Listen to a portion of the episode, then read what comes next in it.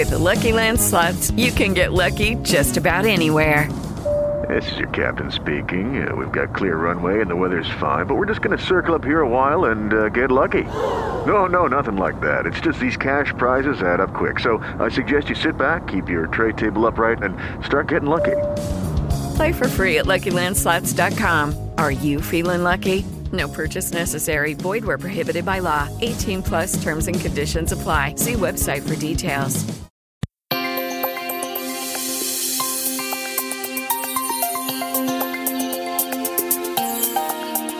Welcome to This Week in Hospitality Marketing, the podcast show number 314 with your host, Loren Gray. Hello, everyone, and welcome to Hospitality Marketing, the podcast. I'm your host, Loren Gray, and this is episode number 314.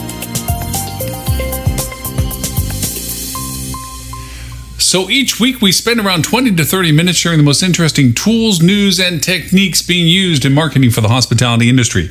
We also do a quick recap of our weekly live video show This Week in Hospitality Marketing, which also airs every Friday at 11:30 a.m. Eastern US time.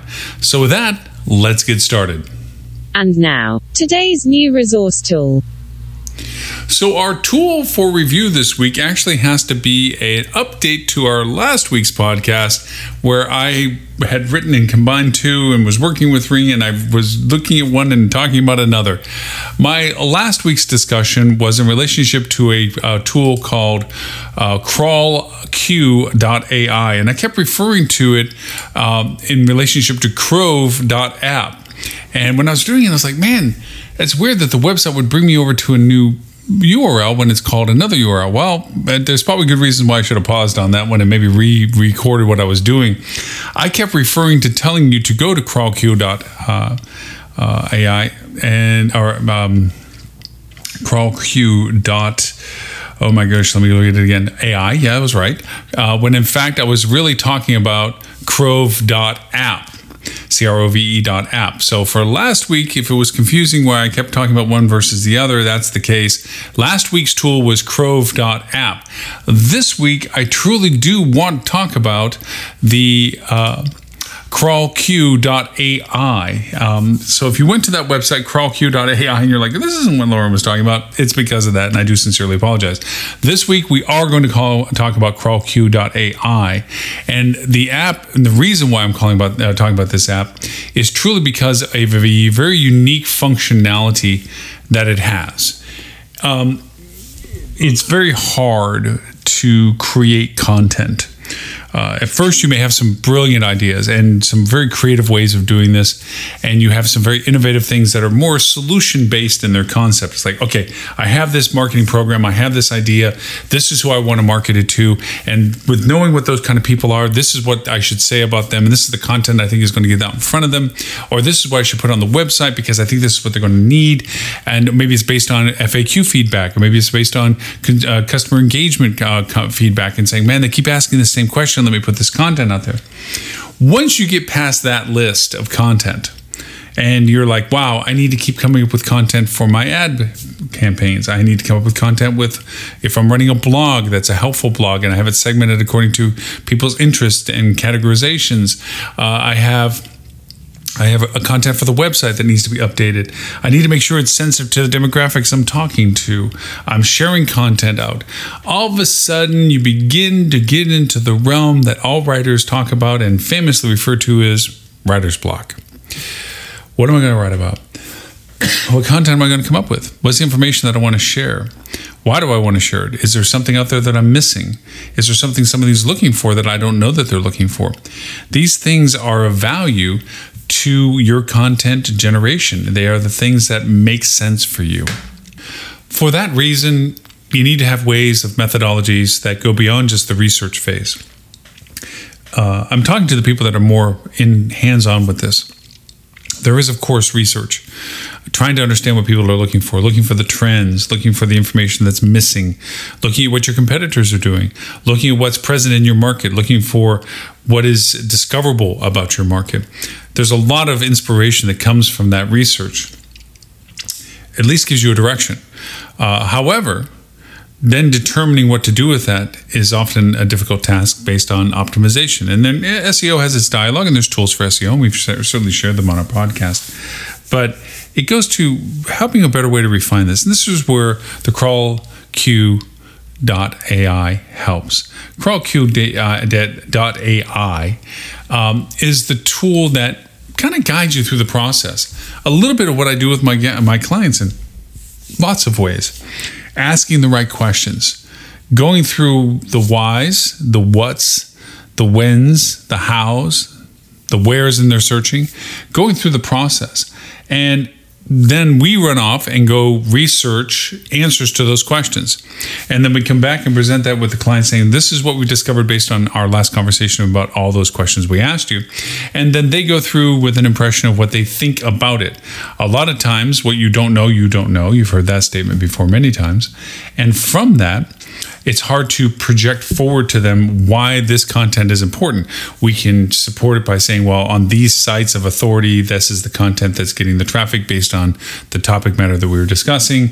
And usually it elongates out into a discussion of awareness, validation, implementation, methodology of tracking, and performance. The circle of life, basically. Um, but a lot of times I can get shortchanged with a tool like Crawl. Crawl Q does the lifting for you and validates its lifting process with you so that those conversations get compressed and they get you from from inception to implementation is a much shorter path because by the way that this platform looks and discovers and uses the content in its creation and, and information to, to create the content, it validates itself in the way and the process so that the dialogue of all of that gets to the affirmation of decision to use it. It also satisfies a lot of the writer's block mentality of the it's great that we know that that's information that we want what information do we write to satisfy that interest this helps you with it. it helps it actually writes content for you new innovative content not regurgitated rehashed words jumbling content that we have known about in times past but rather new content in an innovative way, innovative way of presenting it so the tool is crawlq.ai. I know we talked about it last week incorrectly, but this week we're talking about it specifically. Um, Crove was the last tool we talked about last week. This week is crawlq.ai. Now, for this week's hospitality technique. So, our technique this week and why we're referring to it to crawl.ai is because we are talking about rinse, wash, repeat, repetition breeds shortcuts. The value proposition of this uh, platform, Crove, oh, excuse me, hmm, I'm going to do it myself again, um, of crawlq.ai is a methodology of streamlining the process of knowing that we're going to have to climb this hill over and over and that is content generation. Content generation is just isn't just a creative idea that you pop up and hope that the idea is uh, well received by the audiences uh, that you have or even that it has the opportunity to generate new audiences in the way that you intended it to. But rather how do you keep going up the same hill of I need content for this platform, I need content for that platform, I need content redevelopment for this concept, I need a new way of making this message resonate to a different demographic over here. Those are always persistent, consistent pressures associated with content development. One of the biggest asset requests of most clients with us is do we have content development resources? And these are incredibly skilled very talented people that know how to write in the ways that they need to for first person, authoritative, casual, friendly, third person narrative. There's a whole process, a logical thought driven process, in addition to creativity, about the methodology of content writing that has to still go through the grinder of SEO optimization for then when it's used for those purposes and value proposition for the content for it to be discovered, which is always filter for most things we do on digital marketing. So, with that, having the ability to have a tool that can help in that process of content development, create the methodologies that streamline, as I say, abbreviate and shorten the process of discover of value to the implementation of its use, and compressing that to a shorter turnaround time for value proposition allows you a higher time sensitivity for being able to ride short term waves, not big long term uh, evergreen values, which are always good and you always need to do, but rather the short bursts of newsworthy, event driven, immediate interest that passes, change in scope of demand. These things happen very quickly. And SEO is not a quick thing, it's a long thing. So doing it just for SEO is one thing. That happens and it's nice for residual value from the event itself, but more also for the immediate impact of writing good content for the people that are looking for it right now to react to it and possibly convert into an acquisition with you. So, this type of content and this type of, ta- of, platform is incredibly valuable for the ability to continue to go and up that same content demand hill that you need to and create the shortcuts that you need to enable to do it. Now, this week's hospitality news that you should know. So, news and show review with me uh, was Mr. Dean Schmit with uh, Basecamp Meta, Miss Stephanie Smith with Cogwheel Marketing, Tim Peter with Tim Peter Associates, Miss Adele Gutman with AdeleGutman.com, and Miss Melissa Kavanagh, who has changed careers. And we will let her, if you listen to the live show, discuss what she has changed from her previous digs of Florida, of Florida fuel travel uh, into what she's now doing. And she's very happy to have done it, although she misses her, her fueligans that she used to work with. But uh, all things good to those that are worthy of it, and she has certainly been worthy of it. Um, I propose to our audience, our group, and to our audience for the live show, have our demographics changed. Now, last week's um, uh, live show was talking about have we reached a demand cliff, which was the transition between our normally perceived summer travel and the amplification of it due to the constrained travel that opened up into the summertime with restri- the restriction reductions due to the pandemic. Now I'm asking, are the demographics changed? Is our perception of what's oncoming into now the fall season, going into the latter part of this month into September and going into the fall season, are we dealing with different demographics as well? Are we still looking at the non family traveler that usually historically happens around September?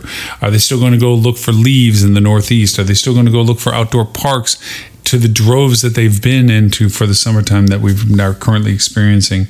What are the demographic variations that are coming to our market? Um, in our preparation for the change of the uh, formatting of our live show, where we're going from a free floating two hour plus show to a one hour only show this was pretty much the entire dialogue for our one hour was how demographics have changed with our, our participants on the show um, it was innovative in the way that we looked at how to possibly uh, research the demographics currently to see if they look different than they did before, which was kind of a yes, thank you, Captain Obvious. They are because everything is different right now. But by the same token, is there a pattern of the difference? Do we see the similarities to enough to know what the variations are? Um, all too often, we look uh, at, to the highest number of variant, the highest number um, in the sense of its aggregation of data and look for the variations therein. We don't get as granular into the individual causations of variations. And I, I speak to people that do math a lot when I say that. We look for give me the cliff notes, give me the give me the brief. What's the big number? What's the number that we need to be paying attention to? You know, business up, business down.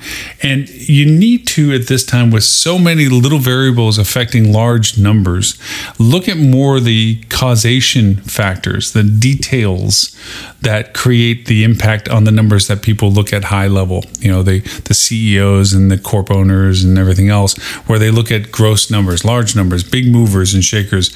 Uh, you know, it is no secret that most uh, higher up the strata of the food chain you go, the larger aggregate numbers are reviewed and the lesser ones aren't, and they have a percentage of variation that is within tolerance of, of being catching their attention or not catching their attention. And every individual is different as to what their responsibility is, as to what variations they decide catch their attention versus the one that, that they feel they can dismiss as being uh, a wrinkle that doesn't need explanation. Uh, for anybody that's had to run a hotel, uh, there was always the GM's letter of variation report performances, going through the P&L from the previous year, from previous month when it was finalized, and describing the variations based on a threshold of above or below it as to whether there was a cause and effect for that or simply because of certain semantics that were not necessarily detailed enough to explain or important enough to be detailed out. So, with that, we have to look at the variations to our market by looking at the common factors.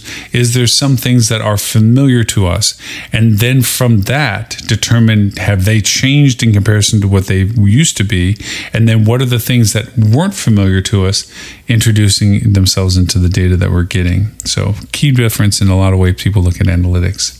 The article that I would like to bring up in our discussion of the news feature was Rethinking Hotel Loyalty. Um, in all honesty, a brilliant article by Forbes.com. I was truly impressed and thankful for a lot of the information that was pointed out to it. Um, in no short order, it pointed out something we've mentioned over and over in the live show and also on these podcasts that there is no reward programs per se for branded hotels. There are frequency programs.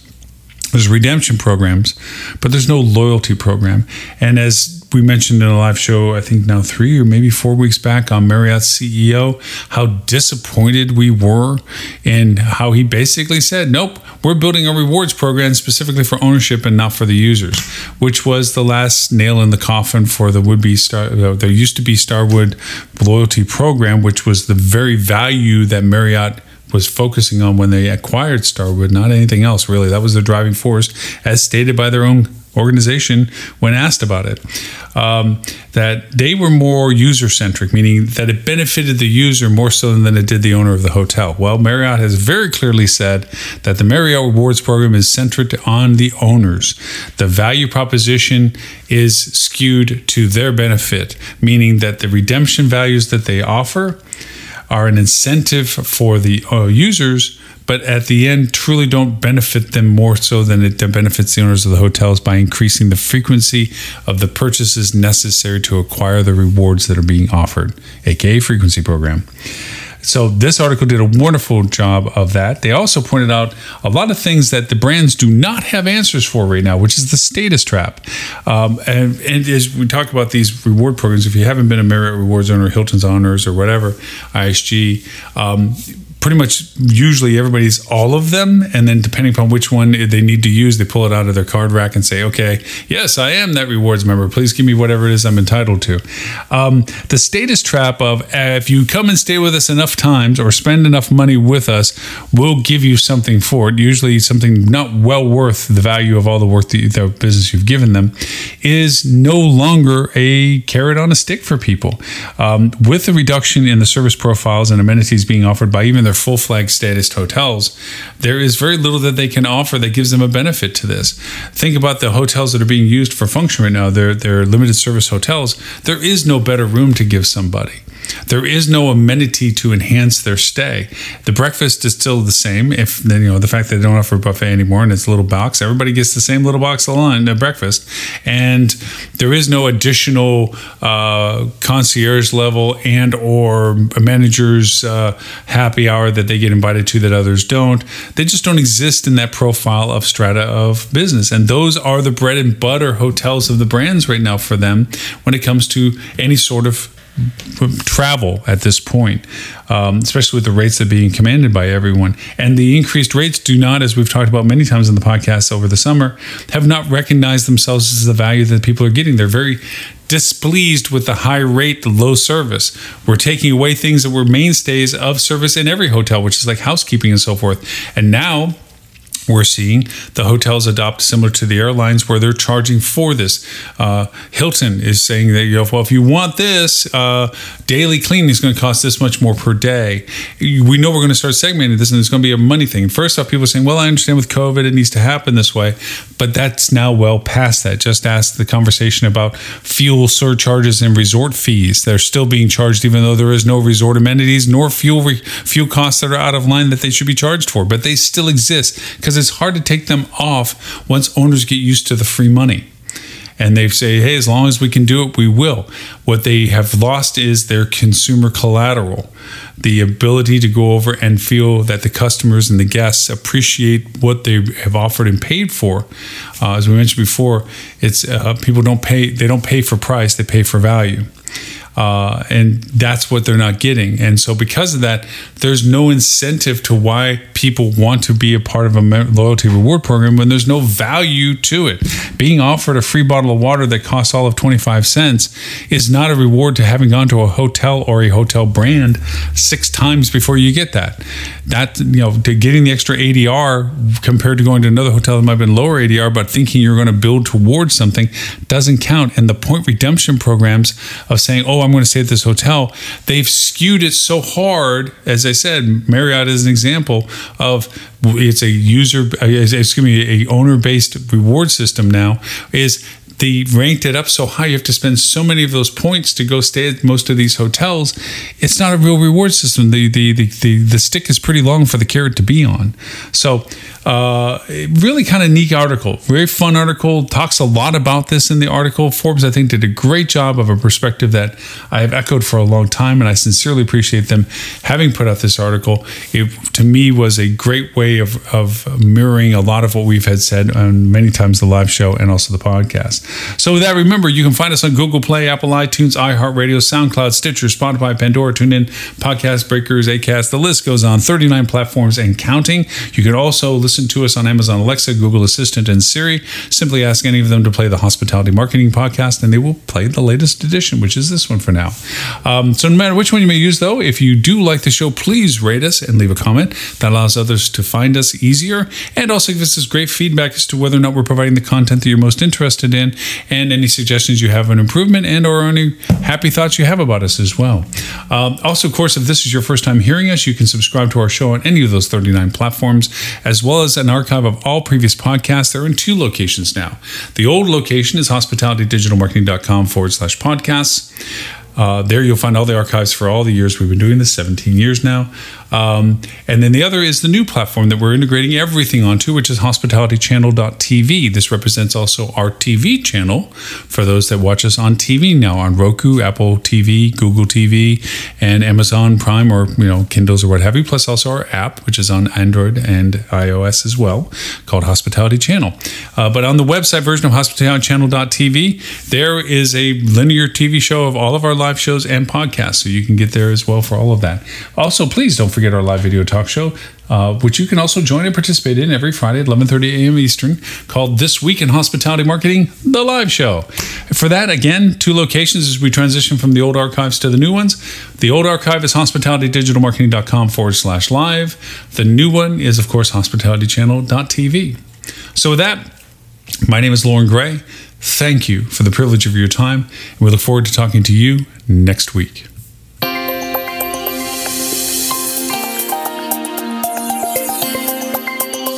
You have been listening to This Week in Hospitality Marketing, the podcast show 314, brought to you by Hospitality Digital Marketing and in support of the HSMAI, Hospitality Sales and Marketing Association International, all right reserved, copyright 2021.